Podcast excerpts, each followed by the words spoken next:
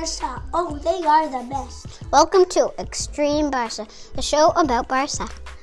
I am Xavi. And I am Kailan. We're making this podcast because we're interested about Barça.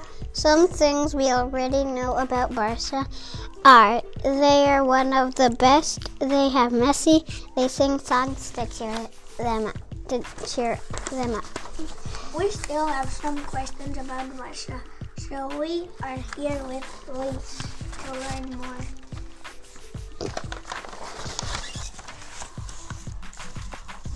Hi Luis. Thanks for joining us today. Hi, how are you guys? Good.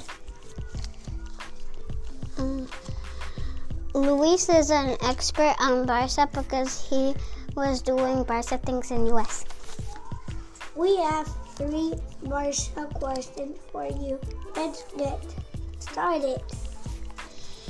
The first question is, who do you think is the best in Barça? Uh, well, I think that's one of the hardest questions because Barça uh, has a lot of history. Uh, but nowadays, I think Messi is the best player.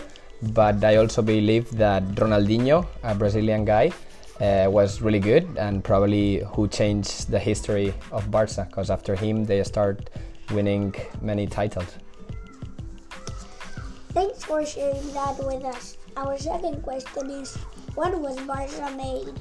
Uh, Barça was made in eighteen ninety-nine uh, by, a ca- uh, by a guy called Joan Gamper and a Swedish people. Mm-hmm. Wow, how interesting. We have one final question for you. Who is, how is Barça so good?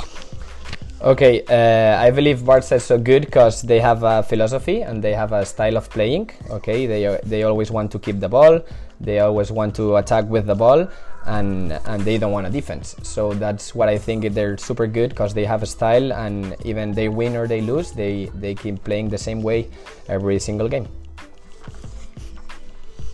Thank you, Luis, for coming in as an expert guest today. And thank you, listeners, for joining us today on Extreme Barça.